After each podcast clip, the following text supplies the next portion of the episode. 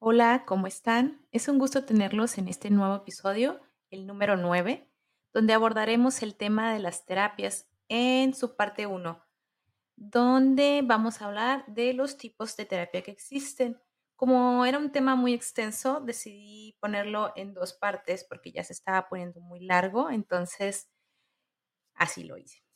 Y bueno, vamos a hablar de los tipos de terapia que existen. Eh, les recuerdo, mi nombre es Kimberly Cuevas y en este podcast vemos el autismo desde una perspectiva más humana. Yo soy psicóloga y mamá.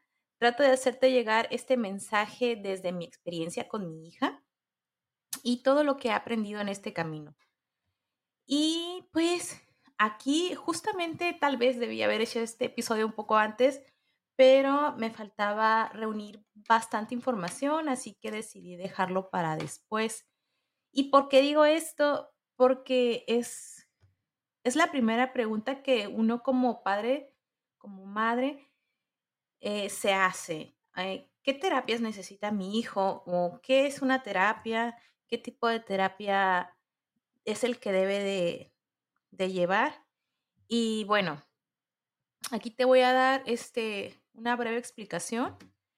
Cuando tú eh, tienes ya tu diagnóstico y eh, empiezas a recibir mucha información, eh, lo primero que te dicen, o bueno, uno de los primeros consejos que yo recibí fue busca información en internet, léete libros, empieza a empaparte de, de, lo que significa o de lo que es autismo. Pero ahí este, este, este sesgo de información es, es mucho, porque hay información que ya es muy antigua, hay información que no es la correcta, también hay mucha información que se pasa de boca en boca, de familia, de amigos, donde te empiezan a, a decir, ah, pues el hijo de fulanito es autista y ellos hicieron esto y esto y esto, y autismo es esto, no te preocupes o sí preocúpate. Y entonces es cuando empiezas a tener problemas para discriminar qué es la información buena y cuál no. Entonces, muchas veces tú, eh, quien te haya hecho el diagnóstico, tu psicóloga o tu neurólogo pediatra, te recomienda que vayas a un lugar a donde ir y, y pues es, es, un camino, ¿no? Que uno puede tomar. Pero eh, muchas veces no lo es y ya más adelante te voy a contar mi experiencia. Y por ahí quiero empezar. Cuando tú recibes tu diagnóstico, generalmente te dan un bonchecito de hojas donde debe de venir los resultados de todos los test que le hayan aplicado a tu hijo y a ti. Y también debe de venir las necesidades que tu hijo tiene y qué es lo que debería de empezar a trabajar.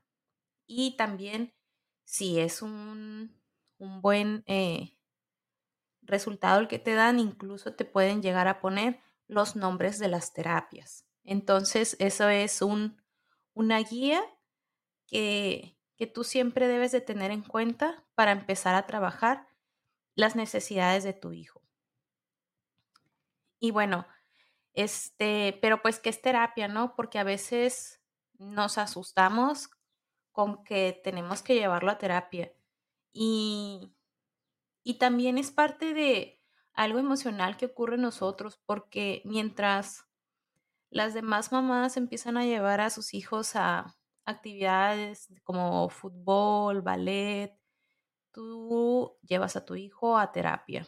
Entonces, no a veces no sabemos si tenemos que decirlo, si no, si... ¿Qué, qué es lo que estoy haciendo? ¿Verdad? ¿Qué, ¿Qué es lo que está haciendo mi hijo en terapia? ¿Qué es? Bueno, eh, esta palabra terapia tiene su origen eh, griego, significa tratamiento y es una forma de intervención social que busca la mejora de la salud del paciente, del cliente, del consultante. Eh, es, depende, muchos psicólogos o profesionales tratan a, a sus pacientes de clientes también. Eh, en psicología existen varios tipos de terapia eh, y el enfoque es diferente en cada una. ya que provienen de distintas corrientes. Quizás alguna vez escuchaste palabras como conductual, conductista, conducta, cognición, emotivo. Estas palabras en muchas de las ocasiones hablan de la corriente que maneja el psicólogo, eh, la terapia que aborda y, la base de la terapia misma. Em, en esta ocasión, para no expandirnos tanto, vamos a hablar de las que generalmente aplican para el espectro autista o personas neurodiversas o las comorbilidades que lleguen a presentar en el espectro. Este, pueden ser muchas. Entonces vamos a hablar como que de lo más común y en México porque eh, es muy vasto el mundo de la terapia. Entonces, por eso vamos a hablar solamente de unas cuantas. Lo primero que, que debemos entender, y, y, que yo lo viví también, es que para saber qué terapia elegir o cuál es la adecuada, es que ninguna terapia debería quitarle lo autista a tu hijo o quitar la ecolalia o el steaming o la estereotipia. Si una terapia o si la primera entrevista que tú tienes con el psicólogo empieza con eso, se habla de eso o te dice que, que después ya no va a parecer tanto, que se va a ver como un niño normal, em, yo te aconsejo que evalúes bien esa decisión porque generalmente va a ser una terapia que va a ser muy intrusiva en la personalidad de tu hijo.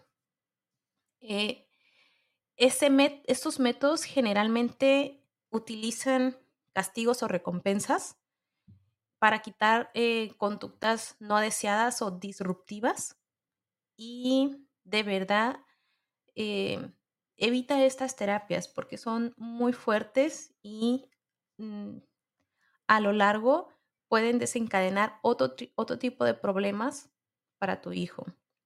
Desafortunadamente, este tipo de terapias existen y son muy comunes. Eh, tratan de hacer que las personas autistas sean lo más neurotípicas, ¿sí? Bueno, me, me estoy yendo este, eh, un poco porque ya me estaba metiendo mucho en la terapia de la que quería hablar. Pero bueno, eh, a lo que me refería es que este tipo de terapias a la larga pueden desencadenar este estrés, eh, depresión, ansiedad, que muchas veces son cosas o comorbilidades que se pueden presentar dentro del espectro, pero lo que sucede con estas terapias es que dispara un poco más estas probabilidades. Em, hay una analogía eh, que me gusta mucho eh, y te la voy a contar. A lo mejor ya la has escuchado. A mí me ayuda a tomar decisiones siempre que tengo que, que tomar una decisión sobre si esto es algo bueno para mi hijo o no, pienso en esto. Em, muchas veces el autismo no se ve, no se nota, y en otras ocasiones sí estamos hablando de que es un espectro. Entonces, forzamos a las personas a que hagan algo que les es muy complicado. Por ejemplo, eh, para algunas personas autistas, hablar requiere mucho esfuerzo y son, es algo común que se les llega a complicar, ¿verdad? Y es una de las terapias que es muy recurrente dentro del espectro. Em, entonces, si el enfoque es estar pidiendo que el niño se esfuerce por hablar al punto de no proporcionarle alguna necesidad, es tan absurdo como pedirle a una persona que necesita lentes para ver que se esfuerce en ver sin sus lentes. Necesita los lentes. Es como si tú le dijeras a esa persona, em, pues esfuérzate, ándale, tú puedes. Estoy segura que si te esfuerzas vas a poder ver. Necesita lentes para poder ver bien. Necesita una adecuación, que son los lentes para poder ver bien. Entonces, ¿por qué no proporcionarle una adecuación a nuestros hijos? A las personas que son adultas, no nada más a los niños, porque estamos hablando que es una condición de vida. Esto va a ser toda su vida. Toda su vida va a tener autismo. Toda su vida va a ser autista, corrigiendo. Eh, cada vez que tengo que decir algo, pienso en esto. Y eso me da la pauta para saber si lo que estamos haciendo le está beneficiando o no. Si yo estoy en un lugar donde la están forzando a hacer algo sin ninguna adecuación, no es un buen, yo pienso que no es un buen lugar para mi hija. Con esto no quiero decir que no voy a propiciar eh, que vaya un poquito más adelante, que, que dé un poco más de extra para poder alcanzar alguna habilidad. Con eso no quiero decir eso. Necesito hacer la adecuación para que se dé eso y ocurra el aprendizaje de una nueva habilidad. Necesito ser clara en eso. Y bueno, la primera terapia que vamos a hablar es una terapia muy controversial, que es la terapia ABA. Eh, también hablaremos de ABA, eh, terapia ocupacional, terapia Denver, terapia cognitivo-conductual, terapia física, terapia de lenguaje. Son las, son las terapias que me parecen que, que pudiéramos abordar. Y empezaremos con ABA porque es una terapia que es muy controversial. Esta es la terapia que desde hace muchos años se utiliza para tratar el autismo. Entonces, desde, ahí, desde el approach, desde ese, desde ese approach, para mí, siento que, que no va, que no está bien. ¿Por qué? Porque, como te comenté en un principio, estamos tratando de respetar a la persona que es neurodiversa. Ya, incluso ya ni me gusta, no me gusta decir que es autista o que tiene autismo, mucho menos, como ahorita me trabé. Este, es una persona neurodiversa, pongámoslo así. Entonces, ¿qué es la terapia ABA? Es el análisis del comportamiento aplicado. Estas son unas siglas en inglés, nada más que nada, no lo quise decir en inglés. Em, es una terapia, te voy a leer exactamente lo que es ABA o en un fragmento muy pequeño. Es una terapia que ayuda a los niños con autismo a aprender habilidades y disminuir los comportamientos problemáticos, como lesionarse a sí mismos. Hay varias formas diferentes de ABA. Todas se basan en la idea de que el refuerzo de ciertos comportamientos hará que los niños repitan esos comportamientos. Los estudios han demostrado que ABA es eficaz pero algunos padres y defensores del autismo no apoyan el uso. Eh, a mí me gusta mucho nutrirme de lo que dicen las personas autistas que son adultos porque hablan desde su experiencia y muchos de ellos aprovechan la habilidad del hiperfoco para, para poder aprender muchísimo más sobre ellos y realmente he aprendido mucho. Yo de verdad lo recomiendo. Cada vez que yo he tenido una duda, me voy a, al grupo de los adultos autistas y es impresionante todo lo que he llegado a aprender de ellos. Justamente lo traigo al tema porque fue ahí eh, en ese lugar, en ese foro, donde yo me pude dar cuenta de primera mano de experiencia de personas qué tan dañino puede llegar a ser ABA. Una de las críticas es que ABA se centra demasiado en la eliminación de conductas en lugar del desarrollo de habilidades.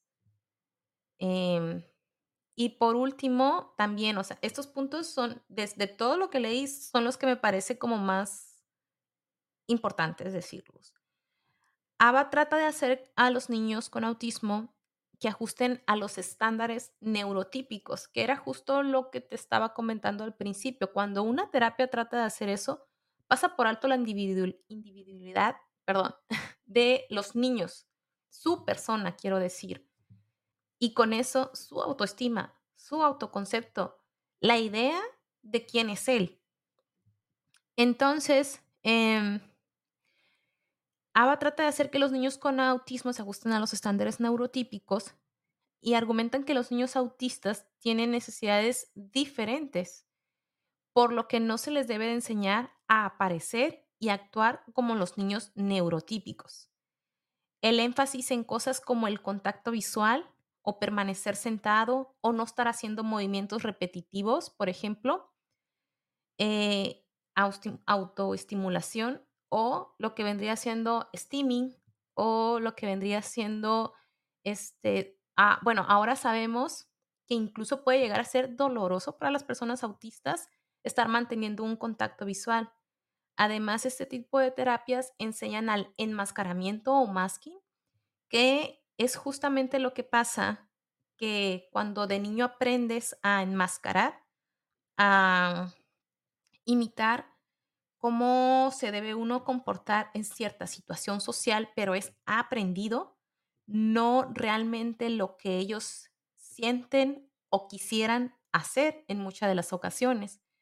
Este enmascaramiento llega a provocar burnout o lo que le llaman crisis autistas o lo que viene siendo un meltdown, shutdown, eh, lo provocan, que a su vez esto pues es, ansiedad. O sea, vamos a, pasarnos a otro, otra comorbilidad que es ansiedad y por último depresión, porque están emulando lo que es la vida diaria, porque están emulando lo que son las situaciones sociales, algo que ellos podrían tener un acercamiento desde su propia manera de hacerlo y como ellos se sientan mejor.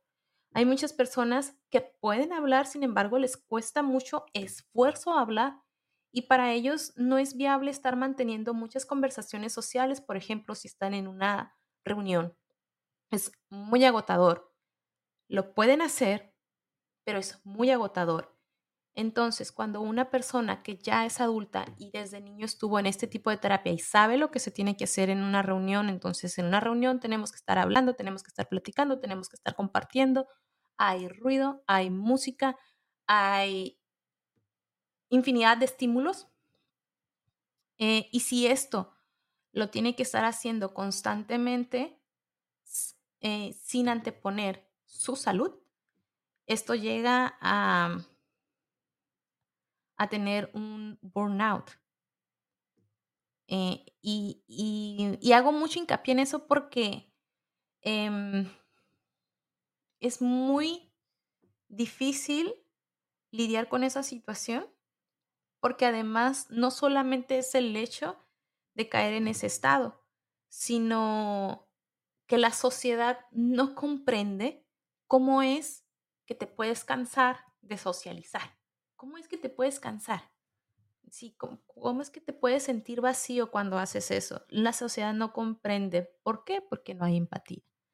Entonces, por eso me gusta hacer mucho hincapié en eso.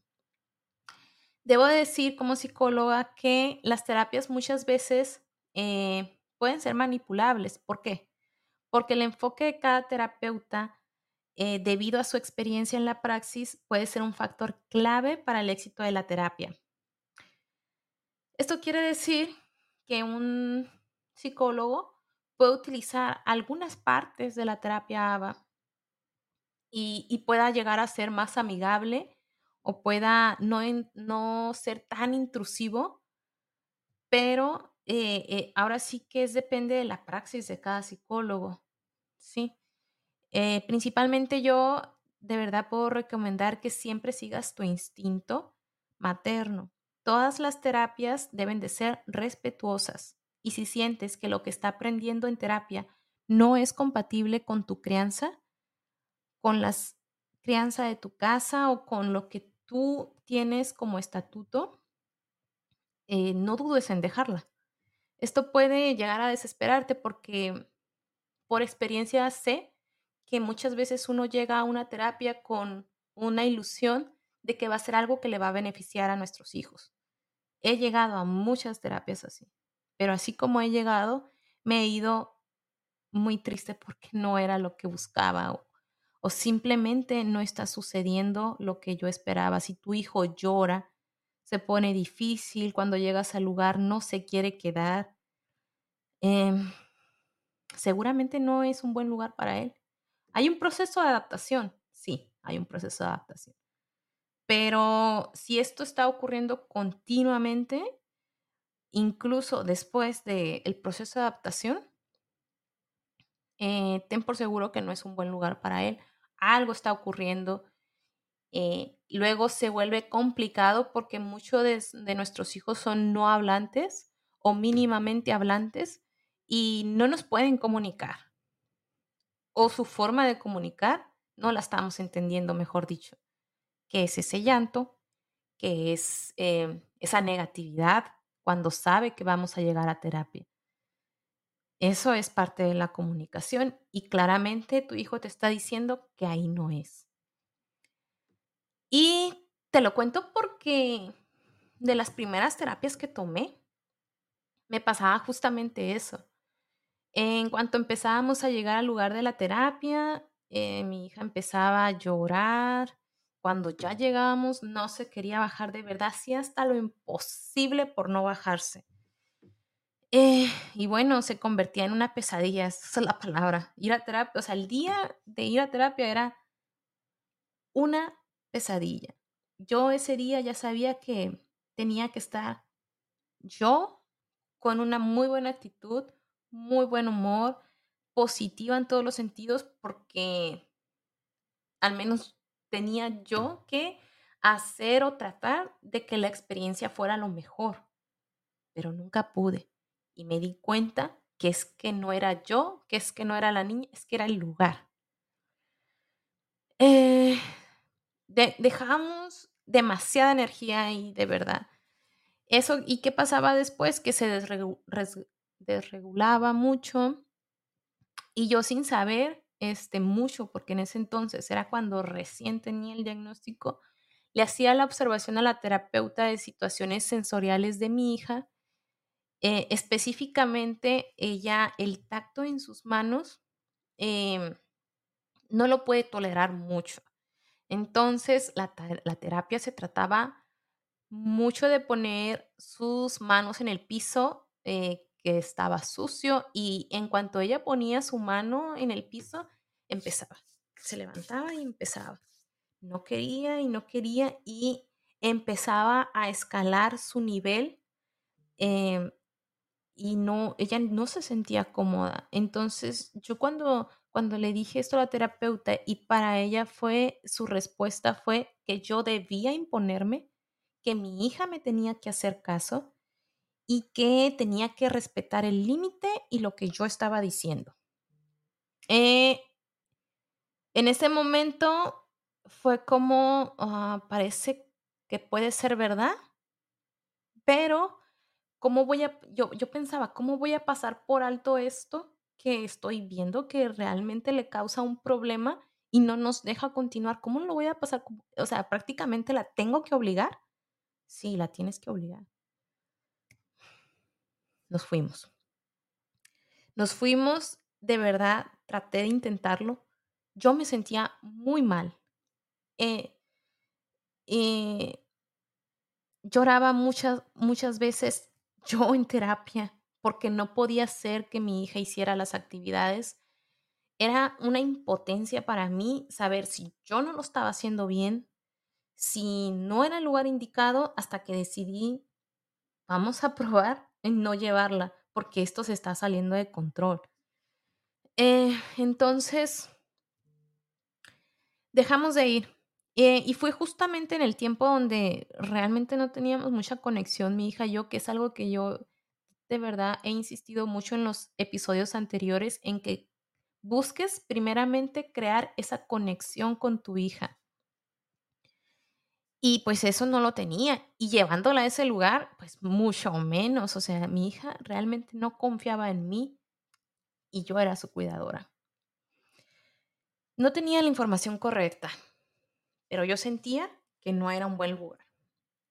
Tuve que aguantarme mucho la culpa de verdad.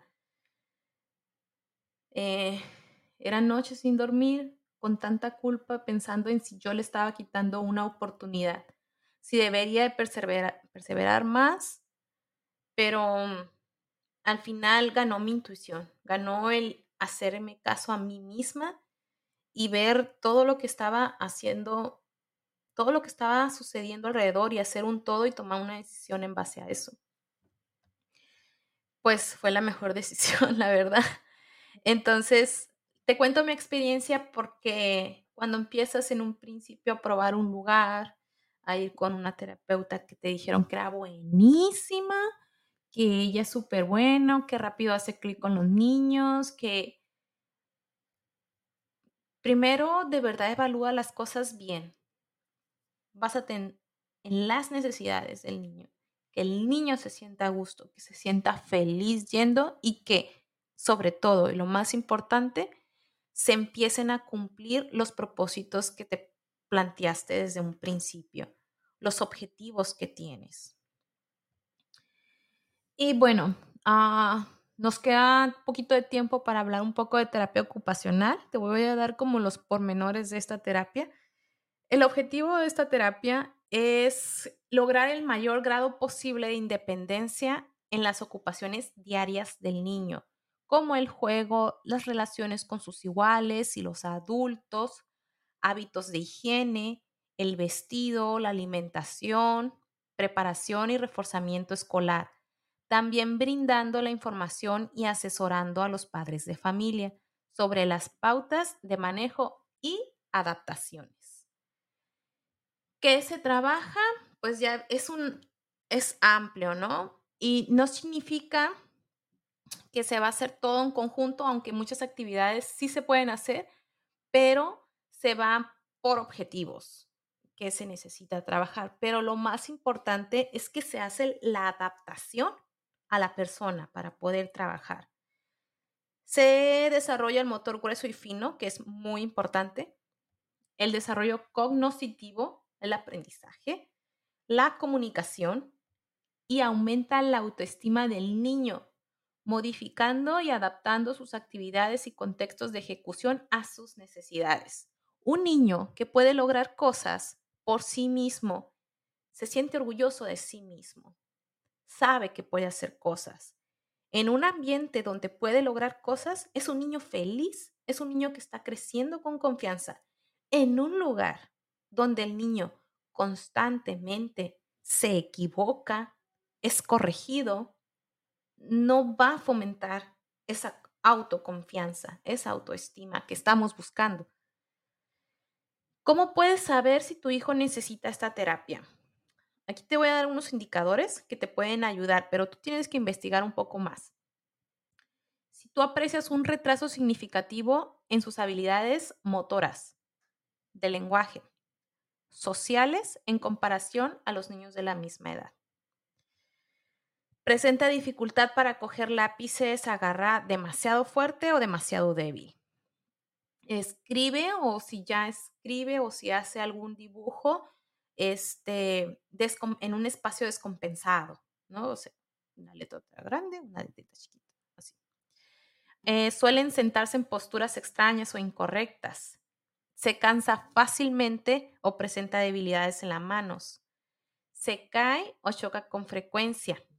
Tiene dificultad para montar bicicleta, correr, saltar eh, tiene dificultad para realizar tareas cotidianas como vestirse o comer o lavarse los dientes. Tiene dificultad para manipular objetos pequeños o, por ejemplo, usar tijeras. Em, presenta escasa o excesiva sensibilidad a las texturas, a los sabores, al el sonido o el movimiento justamente estamos hablando de un perfil de procesamiento sensorial y me parece muy importante que esto se tome en cuenta porque sabemos que es una parte principal del espectro. Eh, suele jugar de una manera similar, no quiere explorar o, probar nuevas actividades. Eh, tiene escasa conciencia del peligro. Bueno, cuando yo estuve investigando sobre eso, pues fue así como que, chim, chim, chim, palomita, palomita, palomita. Y esa es una terapia que puede abarcar varios aspectos que benefician el desarrollo de los niños. Ayuda muchísimo más a que se regulen y que ellos mismos puedan regularse. Ellos mismos aprenden a regularse, entre muchas otras cualidades. Em, y bueno, eso es lo que te voy a decir sobre terapia ocupacional, porque me gustaría de verdad que tú lo explores un poco más. ¿Qué más te puedo decir de esto? Que me parece importante es que esta terapia, si es hecha por un profesional de la terapia ocupacional, va a ser muchísimo mejor el acercamiento. No estoy diciendo que los psicólogos no lo puedan hacer, pero estas personas ya tienen un entrenamiento previo para realizarlo. Muchas veces algunos psicólogos te venden esto y hacen lo que viene siendo una terapia de juego, eh, agregando cosas sensoriales y está bien porque tienes un approach, ¿no? Tienes un acercamiento a, a la terapia ocupacional, pero de verdad se va a beneficiar mucho si va a un lugar que sea para eso. Tú te vas a dar cuenta. Bueno, eh, te recuerdo que si quieres compartir tu experiencia, si tienes algo que decir sobre estas dos terapias de las cuales hablamos, de verdad eres muy bienvenido, me lo puedes mandar. Yo siempre dejo en la descripción eh, eh, mis redes sociales, bueno, en Instagram, que es Autismo al Descubierto, igual que el podcast, y también mi correo electrónico, en donde me puedes escribir. Yo lo reviso muy seguido y y si tú quieres participar aquí, adelante. Esto es un foro abierto para nosotras, para mamás, para familia, para padres de familia, para cuidadores, para maestros y sobre todo para aprender más entre todos nosotros, para poder ir por el camino muchísimo mejor informados y dar visibilidad, crear empatía en las personas. Em, te recuerdo que si me puedes regalar estrellitas en el podcast. Esto hace que sea más visible el podcast y pueda llegar a más familias, a más personas que lo necesitan. Nos vemos en el próximo episodio. Hasta luego.